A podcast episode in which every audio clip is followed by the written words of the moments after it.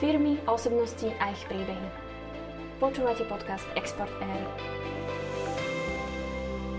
Našim dnešným hostom je hlavný analytik Rady slovenských exportérov Jozef Hrabina. Pozrieme sa spolu na diskutovanú tému sankcií, na to, čo vniesli do svetového obchodu, aké dopady majú na jednotlivé regióny a kam to celé môže viesť. Jozef, ahoj, vítaj, ďakujem, že si prijal pozvanie. Ahoj, ahoj, ďakujem za pozvanie. Dnes to máme takto in-house teda. Poďme sa pozrieť na to, čo sa, čo sa vo svete deje, aké sankcie sa prijali, ako to ovplyvňuje medzinárodný obchod a čo to znamená pre slovenských podnikateľov. Musím dodať, že vojna na Ukrajine trvá teda bezmála 3 mesiace. Zavedol sa už šiestý balík sankcií. Čo to znamená, aké dopady to prináša? Prepokladám, že hlavne negatívne. Tak áno, keď sa pozrieme na sankcie ako nástroj zahraničnej politiky, alebo aj viete, politické ekonomiky alebo geoekonomiky, nazvime to ako chceme, tak v podstate zistíme, že je to vlastne len spôsob vedenia ekonomickej vojny nejakými nekinetickými nástrojmi. Čiže v podstate pokiaľ chcete vyslovene nejaký štát potlačiť tým smerom, že jednoducho vytvoriť na ňo nátlak alebo, alebo na neho vyslovene zautočiť, mm-hmm. tak jednoducho vieme použiť ekonomické sankcie. Ono, ono v, zásade, v zásade poznáme také tri hlavné skupiny sankcií. Máme sankcie, sankcie signálne, mm-hmm. hej, mhm. kedy v podstate chceme povedať nejakému štátu, že, že to, čo robí, nie je v zásade alebo v súlade, v súlade s medzinárodnými normami alebo s normami, ktoré sú prijaté v určitom nejakom okruhu štátu mm-hmm. alebo v nejakom poriadku. Hej. A potom máme sankcie obmedzujúce alebo zamedzujúce. To sú sankcie práve tieto, ktoré sú uvalované na Rusko. Teda majú v podstate za cieľ obmedziť prístup danému štátu, ktorý sa zase správa v rozpore s nejakými medzinárodnými normami, majú vlastne účel obmedziť prístup k nejakým strategickým súrovinám, technológiám potrebným na jeho ďalší rozvoj alebo nejakú, mm-hmm. ďalšiu, nejakú, nejakú ďalšiu expanziu. A potom máme poslednú skupinu sankcií, ktoré sú práve také najviac diskutované alebo na dokonca by som povedal, že diskutabilné a to sú donúcovacie sankcie. Mm-hmm. Pretože my vieme, že vlastne vieme na tých historických príkladoch si ukázať, či je to Irán, Severná Korea, Kuba, Venezuela, takže, alebo dokonca Rusko po anexii Krymu. Vieme, že tie sankcie jednoducho nefungujú na donútenie mm-hmm. štátu, aby zmenil svoje správanie v medzinárodnej politike. Tu už trochu predvídaš moju otázku, teda funguje to? Lebo ty si naznačil akýsi vývoj, takú tú vážnosť tých sankcií, ono sa to postupne stupňuje. A teraz funguje to? Funguje to v prípade Ruska? Ono, Rusko je veľmi špecifická krajina. V prvom rade je to 11. najväčšia ekonomika na svete, 17. najväčší exporter, čo sa týka ziskov z exportu, mm-hmm. avšak keď sa pozrieme na tie objemy tých komodít je o mnoho väčší, len Rusko je, ruská ekonomika je postavená na vývoze lacných komodít a mm-hmm. no v podstate celá tá kritika ruskej ekonomiky je postavená na tom, že to je monotónna archaická ekonomika postavená len na vývoze surových minerálov do zahraničia a oni na tom postavili svoj ekonomický rast v podstate po 2000 rokoch alebo po nástupe Putina, ale ono to má samozrejme svoje limity. Potom potrebuje, človek potrebuje investovať do inovácií, rozvíjať sa a tak ďalej. Hej, hej. Ale toto je práve ten problém, že Rusko ako 17. najväčší exportér na svete má síce obrovské vzťahy s, s Európskou úniou, je to najväčší obchodný partner Ruska, bavíme sa o objeme 285 cca miliard uh-huh. eur ročne, ktorý prečíte len v, v zahraničnom obchode, potom tam máme 311 miliard, ktoré európske firmy preinvestovali v Rusku, cez 180 miliard, ktoré preinvestovali zase ruské firmy v Európskej únii, uh-huh. čiže tu máme obrovský objem v medzinárodnom obchode a priamých zahraničných investíciách, ktorý v podstate akože funguje medzi Ruskom a Európskou úniou. Lenže to nie je všetko. Potom sa pozrieme inde do sveta mm-hmm. a dnes vidíme to, že ostatné štáty alebo celý svet v zásade, okrem teda demokracii, hedžuje na tom konflikte medzi, medzi Ruskom a Západom. A vidíme Indiu, ktorá kupuje ostatkovú ruskú ropu. Vidíme Čínu, ktorá potichu skupuje ostatkovú ruskú ropu. Vidíme Brazíliu, ktorá nemá problémy nejakým spôsobom sa ďalej angažovať za vzájomnej obchodnej výmene s Ruskom. Vidíme Blízky východ, čo je veľmi podstatné, mm-hmm. pretože v podstate my sme brali krajiny OPEKu, ako našich spojencov, mm-hmm. veľmi blízkych, Saudská Arábia, arabské monarchie. Jednoducho sú to naši významní obchodní partnery, odoberajú od nás najviac zbraní, sú to Saudská Arábia, Spojené arabské emiráty sú najväčší odberatelia zbraní zo západu. A aj napriek tomu všetkému odmietli napríklad vypustiť ropu za dumpingové ceny a tým mm-hmm. pod, pod, v podstate znižiť cenu ropy a tým pádom obmedziť príjmy do štátneho ruského rozpočtu. Čiže... Uh, Čo to teda znamená pre no, nás? Je to naozaj konflikt už iba medzi Európskou úniou a Ruskom? Presne tak. Vyzerá to tak, že, vyzerá to tak, že je to EÚ, USA a Veľká Británia versus Rusko. Mm-hmm tým pádom to limituje naše, naše ako keby uh, nástroje donúcovacie v ekonomike mm-hmm. voči Rusku. Pretože áno, toto bude ruský rozpočet bolieť. Dnes sa bavíme o 15-percentnej, pred, no, o, o predikovanej 15-percentnej kontrakcii ruského HDP na tento rok, o nejakých 17% inflácii Čiže naozaj tie, tie dôsledky budú silné, avšak na konci dňa to Rusko prežije tieto mm-hmm. sankcie, aj, aj keď sa odpojíme od ruského plynu. A tu sa dostávame do takej šedej zóny týchto sankcií, ktorú netreba opomenúť, pretože my dnes už vieme o tom, že Grécko prevážalo ruskú ropu na neoznačených tankeroch a dodávalo ju do krajín, kde už bolo uvalené embargo na túto mm-hmm. ropu a takisto dnes počúvame z, z, z súkromných spravodajských agentúr a budeme ešte sledovať za tou správou, či je naozaj overená, ale e, počúvame o tom, že Rusko z Krímu vyváža ukrajinské obilniny cez Turecko na Blízky východ, mm-hmm. kde sa už teda kumulujú nepokoje. Irak e, vieme, že teraz e, rokuje o zákonoch, ktoré by mali nejakým spôsobom zlepšiť redistribúciu potravín mm-hmm. v Iraku, ale v podstate Rusi si tým pádom kvázi budujú lepšie renome na Blízkom mm-hmm. východe tak, že predávajú tú pšenicu, ktorú v podstate ukoristili Ukrajincom na Blízky východ a cez Turecko, ktorý je náš spojenec v NATO samozrejme. Takže čo teraz? Majú tieto sankcie vôbec zmysel? Pretože ak tvrdíš, že naozaj Rusko si ako keby vytvára ten svoj vlastný priateľský klub, tak čo bude ďalej? Pretože voči nepriateľským štátom, ako to teda Rusko nazýva, uh, uvoluje odvetné opatrenia. Takže ako to v konečnom dôsledku dopadne? A možno taká podotázka, je toto situácia, ku ktorej sme dospeli až teraz, teda po šiestom balíku sankcií, alebo si to tak vnímal celý čas? Ono sa to vyvíjalo, samozrejme takto. Najprv k tomu obchádzaniu sankcií. My poznáme prípady ako zbrojárských spoločností európskych, ktoré obchodovali s Rusmi po sankciách po anexii Krymu už teraz. Mm-hmm. A s tým prípadom sa nič nedieje zatiaľ, nikto nevie, ale proste toto bola tá najhlavnejšia skupina sankcií, ktorá bola uvelená na Rusko a evidentne nemecké, české, tuším aj polské firmy zbrojárske ďalej obchodovali s Ruskom. A nič sa nedialo. A nič sa nedialo. Mm-hmm. Aj obchádzali proste sankcie. Tak ako celá Európa, a, a tuto sa dostávame k tým ruským protiopatreniam, Rusi po anexii Krymu ako odvetu za, za tie prvé sankcie, alebo teda tie, nie prvé, lebo už v 2012 boli prvé sankcie, ale tie prvé akože plošné sankcie namerené na ruský finančný systém, v zásade zakázali dovoz potravín z Európskej únie. Mm-hmm. No a čo sa potom stalo? Tak sa začali voziť tie potraviny cez Bielorusko, Srbsko a Turecko, kde sa prebalili a predávali sa ako produkty týchto krajín, ale v mhm. zásade to boli stále, stále tie exporty z mhm. Európskej únie do Ruska. To je toľko k tomu. Ďalším problémom, teraz neviem, že, že aký majú zmysel tie sankcie. No ono... Hm, Treba si... Či teda majú zmysel? Lebo podľa toho, čo si povedala, začal si v podstate akousi takou analýzou aktuálnej situácie po všetkých týchto sankciách, potom ako teda Rusko strategicky si vytvára takýto priateľský klub. Čo teraz? Možno z pohľadu práve Európskej únie, USA, teda Západu, majú tieto sankcie zmysel? Komu teda tieto sankcie ubližujú a či teda plnia ten svoj účel? Keď sa na to pozrieme z hodnotového hľadiska, tak majú zmysel. Mm-hmm. Keď sa na to pozrieme z biznisového hľadiska, ktorý je viacej taký pragmatický, tak ten zmysel nemajú. Ako ak to mám povedať, tak akože úplne že škaredo. Si analytik, môžeš povedať všetko. Uh, akože trošku sa obávam tohto vyjadrenia, ale skúsim to tak akože povedať jemne. Biznis si svoju cestu nájde. Uh-huh. Čiže tak ako si našiel biznis v 14. roku, tak cestu, tak si nájde zrejme aj v podmienkach týchto sankcií. Ako som už povedal, už sa pre, rebrandovali tankery uh, s ruskou ropou na grecké, hej, tankery a, a tak ďalej. Čiže je možné, že uvidíme akože novú éru biznisu, ktorý bude kvázi akože hodnotovo čistý, ale zároveň to bude na takých vodzovkách, krídlach pokritectva a stále ten istý biznis, business as usual, hlavne pre veľké firmy. Mm-hmm. Malých firiem sa to dotkne. Malých firiem sa dotkli sankcie. V 14. roku mnoho firiem skrachovalo, ale veľké firmy si vždy mm-hmm. tú svoju cestu okolo našli.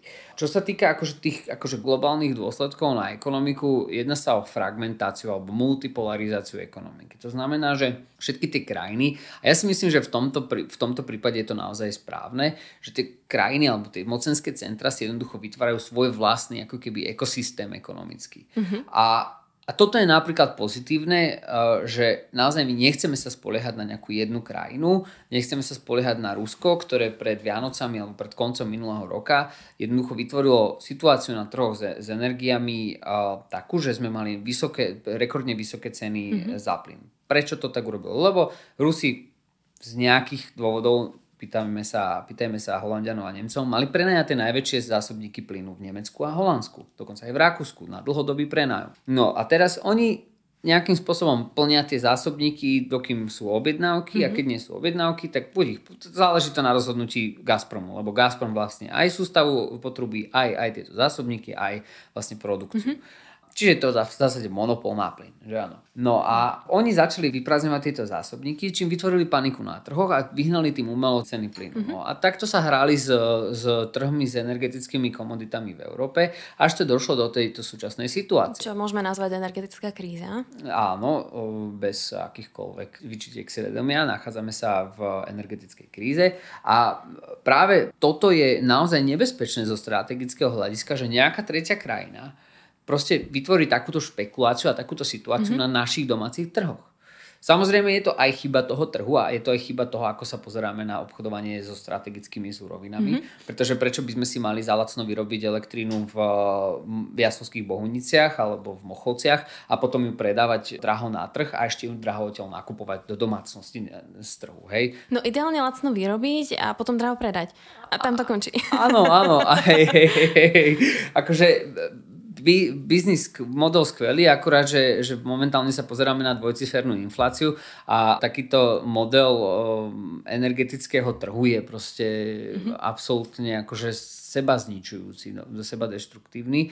Ale opäť e, toto asi my dvaja nevyriešime. To, čo môžeme povedať je to, že, že teda také, takéto pozitívum v tých sankciách treba vidieť v tom, že pokiaľ to naozaj vezmeme ako príležitosť vytvoriť si odolný vlastný trh tak áno, mm-hmm. má to zmysel, áno, je správne, určite samozrejme hodnotovo je absolútne správne nepodporovať rúskú ekonomiku nákupom drahých surovín a tak ďalej.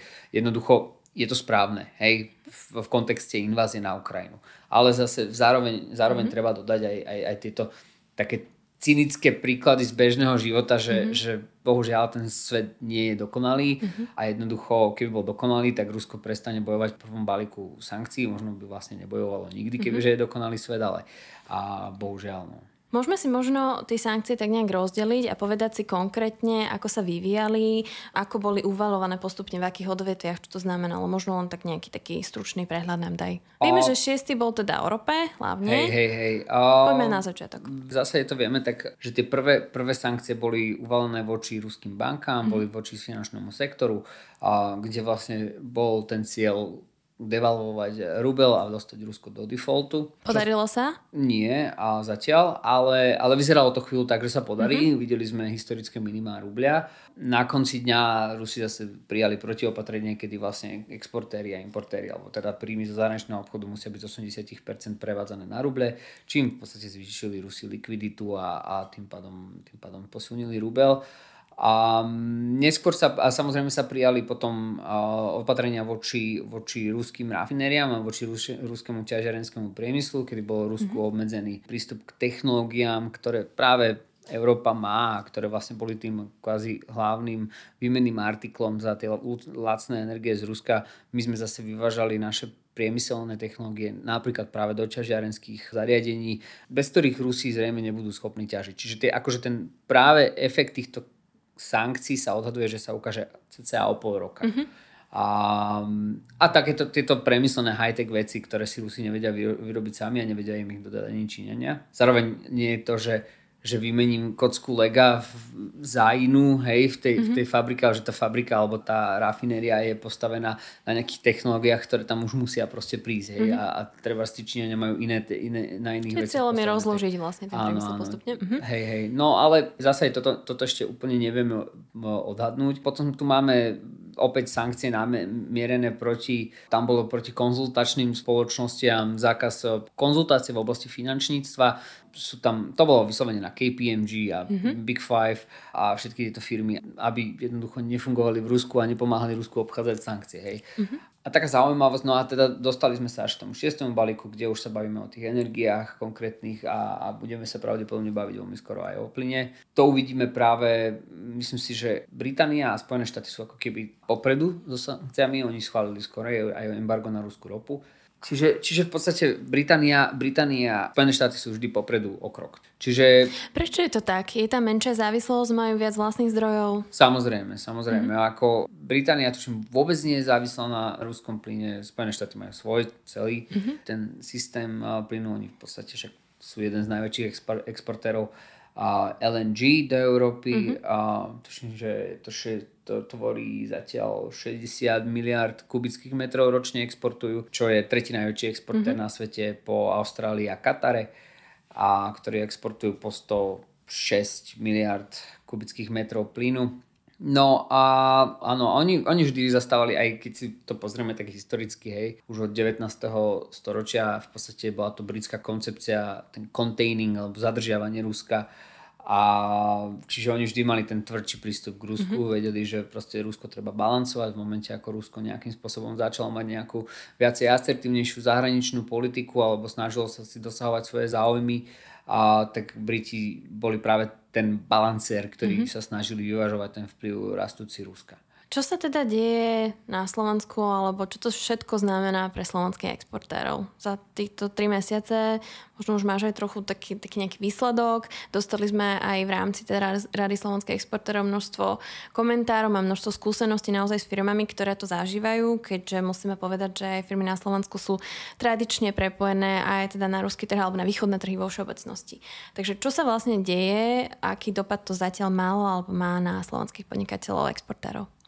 No, tak hlavne, hlavne na jednej strane vidíme firmy, ktoré majú stratu spojenia cez ten SWIFT, ale mm-hmm. stále, stále zostáva Gazprom banka zapojená v SWIFTe. Hej. Mm-hmm. V tom šiestom balíku bol odpojený aj Sberbank, čo je najväčšia, najväčšia ruská banka. Čiže toto je jeden problém. Tento problém väčšinou, to už vidíme, že niektoré západné korporácie začali riešiť tak, že v podstate lokalizovali svoj biznis, vytvorili si vyslovene ruskú firmu mm-hmm, Loasitan. Mm-hmm. Loasitan je napríklad výborný príklad teraz nedávny, ale je ich viacej, mm-hmm. ktoré v podstate pokračovali. Dokonca Renault sa snažil pokračovať vo výrobe, potom tuším nejaký, nejak ho stopli alebo mm-hmm. minimálne, minimálne teda videl prehlásenie, že z etických dôvodov nebude pokračovať o svojom biznise, ale pribúdajúcim časom budeme pozorovať pozorovať viacero takýchto spoločností, ktoré proste tento problém eh, neodradí od robenia, biznis na 100, robenia biznisu na 140 miliónovom trhu. No, teda čo sa týka počtu spotrebiteľov. Mm-hmm. Čo som ale tým chcel povedať je to, že pre slovenské firmy teda tento SWIFT znamená veľkú výzvu, dual use a ťažký priemysel tým dosť utrpí. Pravdepodobne Rusko bude vypojené z eh, globálnych hodnotových reťazcov, ktoré sú napojené na Európu. Mm-hmm. Čiže automobilový priemysel opäť zase bude niečo trácať. Vieme, že tam už do, teraz bol problém, opäť spomeniem len Renault. V zásade aj ruská láda je a, súčasťou Renaultu. Čiže mm-hmm. toto si treba, treba aj toto si zobrať do úvahy. No a potom tu máme ten export a import, alebo teda zahraničný obchod ako taký tam sme nemali nejaké obrovské obraty, ale stále sa bavíme v desiatkách miliónov eur. A najväčší ten, teda ten artikel je, sú energetické suroviny. Hej. Tam máme fakt, že 100% závislosť na rope, 85% závislosť na plyne. Čiže toto bude najväčší problém. Čiže dostať lacné vstupné komodity do, do obehu. Vieme, že je zákaz importu uhlia ruského od augusta mm-hmm. začína platiť, čiže uhlie, tieto energetické suroviny ako ropa, uvidíme za chvíľu zemný plyn pravdepodobne. Opäť Slovensko bude mať pravdepodobne na zimu výnimku. Nemyslím si, že by niekto to mm-hmm. sa to snažil odstrihnúť pred zimou. To bolo fakt, že kamikaze. Mm-hmm. Ale uvidíme, uvidíme hlavne, hlavne rastúce stupy do výroby. A to je ten motor momentálnej inflácie, že, že jednoducho nám sa predražujú všetky komodity, na ktoré si mm-hmm. len spomenieš a, a tým pádom v podstate, či je to meď, či je to nikel, a či je to brom, tieto komodity jednoducho potrebujeme do nášho denného života. Napríklad veľmi zaujímavá vec je tá, že A my sa síce bavíme o rope a zemnom plyne, ale aj elektromobily potrebujú e, do svojich, do tých batérií mm-hmm. niektoré minerály a tam práve z, z Ruska pochádza tuším, že to druhý najväčší exportér niklu na svete. Mm-hmm. Vanát sa dováža z Ruska, čiže tam máme naozaj akože tam tiež bude problém. Ja netvrdím, že nie som povedať, že, že nebudú tie komodity, ale ich ceny Potom budú deformované mm-hmm. práve tým, že, že sa nejakým spôsobom bude prerušovať ten zahraničný obchod s Ruskom. Čiže nie len akože tá tradičná, to čo my vnímame ako environmentálne zaťažujúci priemysel bude ovplyvnený mm-hmm. Ruskom, ale aj to čo, to, čo si v podstate Fit for 55 stanovil za cieľ, tú, tú elektromobilitu, bude ohrozená práve ten, táto oblasť aj, aj tým. Ale samozrejme aj zemným plynom, že áno, lebo Nemci stavili v podstate veľkú časť svojej dekarbonizácie na, na plynové elektrárne. Uh-huh. ako vie možno v tomto asistovať alebo pomôcť ráda slovenských exportérov? Aké aktivity máme, máte za sebou a možno čo je také, taký bod, kde si teda slovenské exportéry, naši členovia povedia, že teda OK, uh, ste tu pre nás a uh, dávate nám takúto asistenciu. Poďme sa trošku uh, odprezentovať. Okrem tých dennodenných kvázi dopytov uh-huh. našich členských spoločností, ale aj nečlenských, ohľadom sankcií a ohľadom robenia nejakého biznisu alebo snahy nejakým spôsobom sa vyhnúť tomu, že padnem na ten sankčný zoznam, alebo tam budú sekundárne sankcie, pretože to je tiež dôležitý... E, to je dobrý povedať, áno. A dôležitý e, element, e, tomu sa môžeme potom vrátiť, tak okrem týchto dopytov sme robili aktivitu s ministerstvom hospodárstva, ktorá stále beží a zbierali sme vstupy od slovenských firiem, ktoré práve stratili v dôsledku vojny, alebo buď, buď to, že mali výrobu na Ukrajine, mm-hmm. museli ju prerušiť, alebo naozaj ich produkt zrazu začal spadať do dual use produkcie, alebo jednoducho museli prerušiť biznis, alebo chceli z tých hodnotových príčin prerušiť biznis uh, s Ruskom, tak uh, jednoducho sme zozbierali tieto stupy a poskytli sme ich ministerstvu hospodárstva, ktoré ich už nejaký čas vyhodnocuje a, a zháňa prostriedky na, na kvázi finančnú renumeráciu ja si myslím, že nemusí to byť, nemusia to byť len vrtulníkové peniaze, ktoré by tam mohli byť poskytnuté, ale mohlo by to byť v kľude aj mohla by to byť v kľude pomoc s nájdením nových odbytísk. Mm-hmm. A bolo by to podľa mňa o mnoho systémovejšie a štruktúrálnejšie. Určite by veľmi pomohla slovenským exportérom nejaký centralizovaný nákup strategických komodít, mm-hmm. a, ktorý by bol chránený kvázi nejakou stropovou cenou za tieto komodity, aby tá produkcia Slovenska bola konkurencieschopná na medzinárodných mm-hmm. trhoch. Pretože toto bude jeden z kľúčových faktorov, ktoré budeme, s ktorým sa budeme stretávať v najbližších mesiacoch. A určite, určite aj nejakým spôsobom väčšia komunikácia zo strany štátu voči týmto firmám by bola o mnoho prospešnejšia. Spomenuli sme aj sekundárne sankcie, ešte sa poďme vrátiť k tomu, kým sa možno opäť rozbehneme do sveta a budeme riešiť, čo toto celé spôsobuje v regiónoch. Sekundárne sankcie sú relatívne nový fenomén. V podstate sa jedná o to, že teraz sme to práve riešili pri, pri tom, že, že Slovensko organizovalo biznis misiu do Iránu mm-hmm. a bola tam nízky záujem o toto teritorium a tak jednoducho problém je v tom, že, že robiť biznis v Iráne práve je možno ani zo slovenskej strany, ktoré, ktoré neexistujú nejaké reálne, že priame sankcie, ale sú tam sekundárne sankcie v dôsledku amerických sankcií mm-hmm. voči Iránu. A teraz... Iránsky jadrový program? Áno, áno, pre, áno pre, pre iránsky jadrový program. Čiže tam prichádza k takému bodu, že pokiaľ slovenská firma by išla robiť biznis do Iránu a spadla by nejakým spôsobom na tie, do, do toho kontextu sankcií, tak by sa objavila na americkom sankčnom zozname. To znamená, že by buď bola vyňatá z finančného systému mm-hmm. amerického, čo je v zásade ešte aj SWIFT. Hej? Alebo by nemohla robiť biznis na západe nikde, alebo v Spojených štátoch. Čiže pre väčšinu firiem na Slovensku alebo v Európskej únie je Irán proste no-go, pretože... To by bol veľký risk. Áno, pretože by to bol veľký risk a takisto to máme Severnú Koreu, samozrejme o tej sa ani baviť nemusíme a teraz Rusko určite, hej. Čiže mm-hmm. práve toto sú také tie sankcie, že môžete byť firma z tretej krajiny, ale idete robiť biznis do krajiny, ktorá je pod sankciami z e, iných krajín, ale zároveň, zároveň viete, budete mať potom reštrikcie v obchode s tými, s tými inými krajinami, ktoré uvalili tie sankcie. Možno, čo sme ešte neúplne spomenuli, je Bielorusko ako také a to, že sankcie teda aj Európska únia uvelila aj na Bielorusko.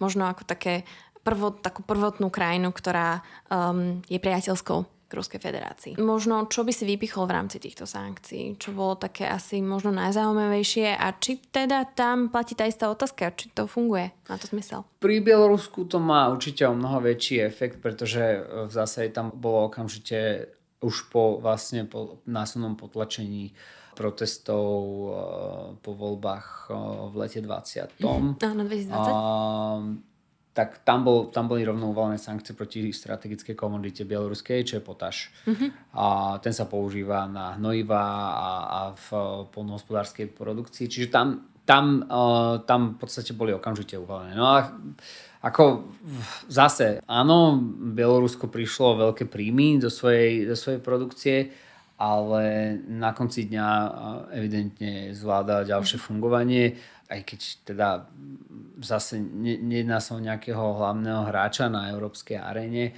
ale stále si Lukašenko s pomocou Rusov udržal svoju mocenskú pozíciu. V celom tomto možno takom globálnom kontexte toho, čo sa deje, je veľmi zaujímavý bod, ktorý si spomenul, že je to možno taká cesta k sebestačnosti. Takže od toho globálneho pôjdeme naspäť k niečomu svojmu, samostatnému a budeme si chrániť strategické odvetvia. Myslím si, že to je otázka aj v rámci EÚ. Podľa mňa toto mala byť otázka prvú, ktorú si mali položiť európsky lídry keď začali schváľovať sankcie. Pretože keď sa pozrieme na to, že akým spôsobom boli schváľované sankcie, tak to bolo naozaj živelné. Hej. Bola, to, bola to emocionálna reakcia na ruskú agresiu, čo je pochopiteľné, ale zároveň nej nepredchádzala žiadna diskusia o tom, že aha, čo nás to bude stať. Hej. Mm-hmm. Proste, OK, fajn, boli to hodnoty, bolo to niečo, čo sme si povedali, OK, ideme, ideme do toho tvrdo, je to vojna, budú tam straty, budeme krvácať ale zároveň, dobre, a čo si z tohto máme vziať?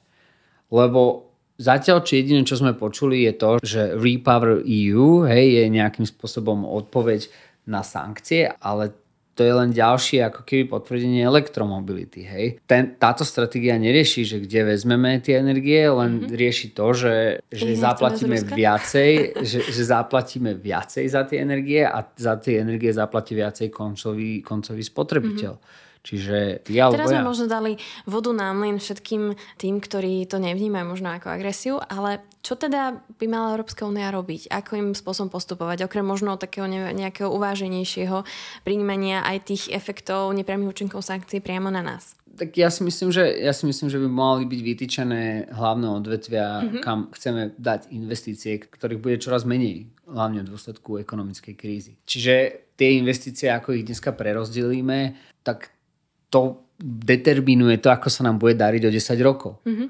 A OK, fajn, ja si myslím, že treba vysvetliť ľuďom, že dobre, teraz sa 2-3 roky nebudete mať dobre, ale o 5, o 6, o 10 rokov budeme mať ekonomiku, ktorá bude odolná voči externým vplyvom. Mm-hmm. Lenže napríklad aj plán obnovy sa vôbec ďalej neotváral a ďalej ideme investovať, ja neviem, koľko 100 miliónov do, do novej súdnej mapy, hej, ideme investovať do takej stratégie, onakej stratégie, ale tieto peniaze nereflektujú tú aktuálnu situáciu, ktorá drasticky zmenila ekonomický a, a politický landscape, ktorý tu mm-hmm. máme na stole. A toto sú proste veci, ktoré ja si myslím, že by sa mali otvoriť a ktorých by sa malo jednať ešte predtým, ako sa príjmu tie sankcie. OK, tak máme tu, ideme uvaliť embargo na ruskú ropu. Odkiaľ vezmeme tú ostatnú ropu? A do akých priemyselných odvetví budeme investovať na to, aby sme si tú ropu vedeli tu nejakým spôsobom tak spracovať z rôznych zdrojov a tak ďalej. Pretože tých 900 miliónov, ktoré treba z CCA by mala zhltnúť obnova fabriky Slovnaftu na to, aby mohol spracovávať ľahkú ropu zo Saudskej Arábie, mm-hmm. by sme mohli čisto hypoteticky vziať z plánu obnovy. Mm-hmm a, a tým pádom a zároveň sa dohodnúť s molom, že by nám mohol nejakým spôsobom zastropovať ceny energií a že v podstate toto bude jeho kompenzácia. Tu si povedal veľmi dôležitú vec, že my vlastne potrebujeme nejakým spôsobom prispôsobiť aj tie naše kapacity aj na nové zdroje že tá ropa nie je úplne rovnaká. Toto je veľmi, myslím, že zaujímavé, na čo by sme mali upozorniť, že teda prináša to množstvo investícií, ktoré musíme mať pripravený, ak teda jeden zdroj odpojíme. Samozrejme, to je, toto je jedna mm-hmm. z vecí. Alebo, alebo sa aj pozrieť na tie, aj, aj sa pozrieť na obnoviteľné zdroje energie, viete, akože na tie netreba zabúdať. Máme geoterm na Slovensku, tak proste môžeme investovať mm-hmm. peniaze z plánu obnovy do geotermu. Ja ako človek, ktorý nie je fyzik, ja neviem, akú, aký energetický potenciál má u nás geoterm, Viem, že, že veterné a solárne elektrárne nám v zime pravdepodobne nevystačia na to kúrenie, mm-hmm. ale dobre, poďme sa pozrieť na inovácie v oblasti jadrovej energetiky. Prečo nezefektívnime naše jadrové elektrárne? Samozrejme, to sa nebavíme o dvojročnej investície, ale 5 alebo 10 mhm. ročnej, lebo to není. Ako, že to, plány? To není, to není, že postavím si dom, ale po, ako jadrový reaktor je trošku komplikovanejší mechanizmus. Ale stále proste tuto neprebieha tá diskusia na systémovej a štruktúralnej úrovni o tom, čo a ako chceme robiť po tom, čo sa odpojíme od tej závislosti na Rusku ktoré, čo je správne, toto je A je správne, mm-hmm. ale B absentuje stratégia. Mm-hmm. A to je celé, akože, čo k tomu viem povedať. A ako to teda môže dopadnúť? Aké scénáre vývoja v tom celom vidíš? Akože už dnes vidíme globálny nárast cien potravín a tie, toto nám vyvoláva nepokoje na celom Blízkom východe, v Južnej Amerike. India dokonca zakázala pred pár týždňami tiež vývoz obilnín z, z krajiny, to znamená, že... To... si možno vysvetlíme um, tak z úvodu aj, že prečo, čo sa stalo vlastne s potravinami s obilninami v rámci Ruska a Ukrajiny. A áno, e, pardon, ja už som do toho nabehol, ako keby, že všetci chápu, o čo sa jedná. Samozrejme, Ukrajina a Rusko sú jedni z, na, z najväčších, Rusko je najväčší exportér obilnín na svete. Ukrajina, tuším, top 3 alebo také niečo. A podstatné je to, že Ukrajina nie je schopná vyvážať obilniny z krajiny v dôsledku vojny a zároveň Rusko zakázalo vývoz obilnín pravdepodobne, aby podporilo tú dynamiku na svetových trhoch. Je to mm-hmm. samozrejme špekulácia a smerom k tomu, že sa tu vytvorí nejaká kríza, už je energetická, tak máme aj mhm. potravinovú. Mm-hmm. Samozrejme ceny na, nahor tlačia aj ceny energií a Rusko zakázalo vývoz hnojiv, mm-hmm. a, čo je veľmi dôležité, a, čím opäť podporilo ten kvázi e, cenotvorbový cyklus e, v potravinárstve. No a na to reagovala India, že v podstate si ochránila svoje zásoby mm-hmm. potravín a zakázala ich vývoz, teda zakázala vývoz obilnín, a čo opäť dvihlo globálne ceny potravín o 6%. Práve tie ceny pohodných látok a ceny potravín sú dve také ako keby najhlavnejšie, dva najhlavnejšie faktory ovplyvňujúce politickú stabilitu alebo spoločenskú stabilitu mm-hmm. v rôznych regiónoch. Hej. Či už tu máme teraz protesty v Brazílii, v Paraguaji, alebo Uruguay, tuším, že vo dvoch sú protesty, eh, v Sudáne, máme tam Irán, Irak, jednoducho vidíme naozaj politickú nestabilitu naprieč celým svetom. To sú veci, ktoré sa týkajú bežných spotrebiteľov, takže tým pádom je to sa dostávame už áno k nám. Mm-hmm. A kde práve nás tu bude stredná východná Európa bude týmto najviac zasiahnutá. Mm-hmm. A... Takže nie sme vôbec sebestační potravinovo. O, my sme v zásade po sebe stační, lenže opäť sa zase bavíme o probléme trhu. My si neochraňujeme napríklad vlastné obilniny, tým pádom my nestropujeme ceny potravín a naše ceny potravín sa pohybujú podľa, podľa trhu. Hej, samozrejme to pridáva k inflácii, ono sa to vzájomne, mhm. vzájomne. A keď ti teraz do toho primiešam spoločnú poľnohospodárskú politiku v rámci EÚ, No veď to je práve trh. To nám vôbec nepomáha. Hej, mhm. hej, to je práve, to, to je práve tá trhová politika. Popravde naše krajiny, ktoré trpia už dvojcifernou infláciou, budú najviac cítiť tie politické efekty mm-hmm. zdražovania a následnej krízy, pokiaľ sa začnú zatvárať fabriky, tak so stagnujúcim HDP a s vysokou infláciou a s vysokou nezamestnanosťou prichádza stagflácia. Čiže akože veľmi nebezpečný mix, hlavne z hľadiska nejakej stability na mm. regionálnej. Pravdepodobne uvidíme nejaký zostup antisystémových politických hnutí. Ostatne veľmi podobné podmienky e, využil Adolf Hitler na, mhm. svoj, mm. na, na, na šírenie svojej ideológie. Čiže či tu si treba dať pozor, ako preto podľa mňa Poliaci a Maďari veľmi múdro zastropovali ceny energii. Hej. Mm-hmm. Oni, dokonca Poliaci a Maďari majú najnižšiu infláciu v celej východnej Európe a okolo 8% obidvaja, čiže stále majú jednocifernú. No mm-hmm. zatiaľ čo po Balti už sa rúti, do, už majú 20% infláciu tam po Balti, čiže šialené. Akože to... A samozrejme, toto je to už nie je ani scenár, to je aktuálna situácia. Áno, áno, áno. Aký je teda scenár do budúcna? O, fú, nie je dobrý, lebo v zásade my nevidíme cestu von z tohto. Hej. My sa ideme dezintegrovať zo, zo jednotného obchodu s Ruskom, alebo nie z jednotného, ale zo, teda zo spoločného zahraničného obchodu s Ruskom. Tým pádom sme vylúčili veľkú časť komodít a veľkú časť nášho, veľký objem nášho zahraničného obchodu, či, čo bude mať negatívne dôsledky na náš trh. Teraz Je otázne, že, že ako rýchlo nájdeme alternatívne odbytiska, mm-hmm. na mhm. čom sa podľa mňa relatívne rýchlo pracuje, aj napriek tomu, že tie údaje, ktoré dostávame zatiaľ sú veľmi skreslené. Hej. Mm-hmm. Určite z Azerbajdžanu cez Turkish Stream nenahradíme našu spotrebu plynu, pretože sa bavíme o nejakých 5 až 10, možno maximálne 15 kubických, uh, miliardách kubických metrov ročne, hej, čo je teraz trestným z brucha ani nie 5% európskej spotreby. Mm-hmm. Nehovoriac o tom, že, že ten Turkish Stream je hlavne napájaný z Ruska. Čiže keď Ukrajina, keď Ukrajina hovorí, že doplní si svoje zásoby zo, zo, cez tento Turkish Stream, tak hovoria, že nakúpia, nakúpia ruský plyn cez, cez Turecko, mm-hmm. čo je veľmi zaujímavé, ale toto budeme hovoriť aj my pravdepodobne. A, no ale vrátim sa späť uh, k tým scenárom vývoja. Uh, v zásade tam uh, ja si myslím, že, že tam nie je čo stopnúť. Hej. Akože jednoducho my ideme týmto smerom. Jediné, čo môžeme robiť, je fakt, že stropovať tie ceny, robiť strategické spoločné nákupy. Napríklad na toto by bola skvelá V4. Máme rovnaké priemysly, máme rovnakú priemyselnú základňu, mm-hmm. vyžadujeme rovnaké komodity do, do, do tých vstupov. Kebyže všetky štyri krajiny si zriadia jednotný nákup komodít na medzinárodných trhoch, vedia nakúpiť viac komodít, doviezť ich lacnejšie, mm-hmm. skladovať ich niekde spoločne, prerozdeľovať ich podľa toho, čo si kto samozrejme kúpil a takto nejako fungovať. Tým pádom kvázi nakúpite viac, mm-hmm. tým pádom máte lepšiu cenu a tak ďalej, zastropujete si možno väčšie kontrakty, viete si dojednať väčšie ceny. Čiže toto je jedna z tých ciest, ktoré by sme mali, na ktoré by sme sa mali pozerať, e, zgrupovať sa a hľadať čo najvýhodnejšie nákupy komodít, pretože nás čaká veľmi komplikovaná doba. To, čo si spomenul ako hlavný analytik Rady slovenských exportérov je možno také aj, aj odporúčanie, naozaj skutočne analýza toho, čo sa deje a akým spôsobom by sme mohli postupovať. A teraz sa mi čertá otázka, je fórum, kde to všetko môžeš predniesť a bude na to skutočná odpoveď? Áno, takéto fórum presne Rada slovenských exportérov pripravuje.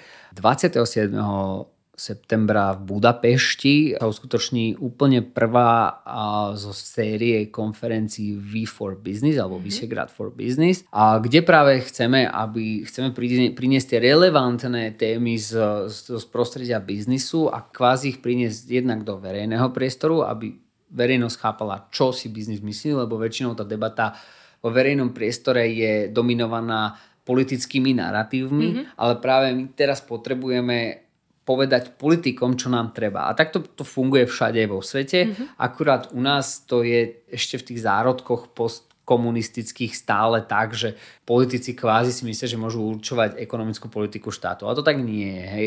Nie je to tak úplne, tak by som to povedal. Mm-hmm. A čiže toto je náš cieľ a toto by sme chceli vybudovať takú tradíciu proti takému populárnemu názoru, že V4 je kvázi mŕtva v dôsledku politických rozporov, tak my zase hovoríme, že v dôsledku toho, že ten biznis naozaj sa musí spájať, že tie ekonomiky sú veľmi podobné a že práve v časoch, kedy sa dostávame do sveta, ktorý je globalizovaný úplne inak, ako sme to poznali, tak potrebujeme kolektívny hlas nášho biznisu mm-hmm. a prepojený s politikou a jedno, zjednotený na globálnom nejakom tom trhu celkovom. Znie to výborne. Komu bude teda Rada slovenských exportérov otvárať dvere na takéto podujatia? Možno to môžeme zakončiť e, pozvánkou naozaj pre podnikateľov zo všetkých krajín V4?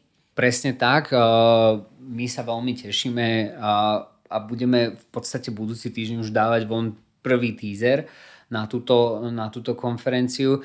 A v zásade už social media, web stránka už fungujú a môžete sa tešiť, alebo podnikatelia sa môžu tešiť na spoločnosti ako Matador, MOL, Orlen, EPH. Celé by to malo zastrešovať Erste Bank. A chceli by sme samozrejme aj iných partnerov už máme oslovených, nechcem ich ešte úplne zverejňovať, mm-hmm. aby sme... Nemusíme a, prezradiť všetko, áno. Áno, áno, nemusíme to všetko ešte prezradiť, čo všetko sa dozviete včas. Každopádne save the date, 27.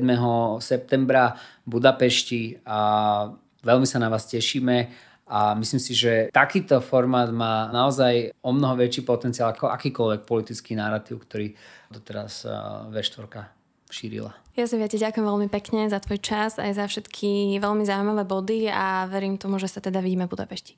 Ďakujem a 100% sa vidíme.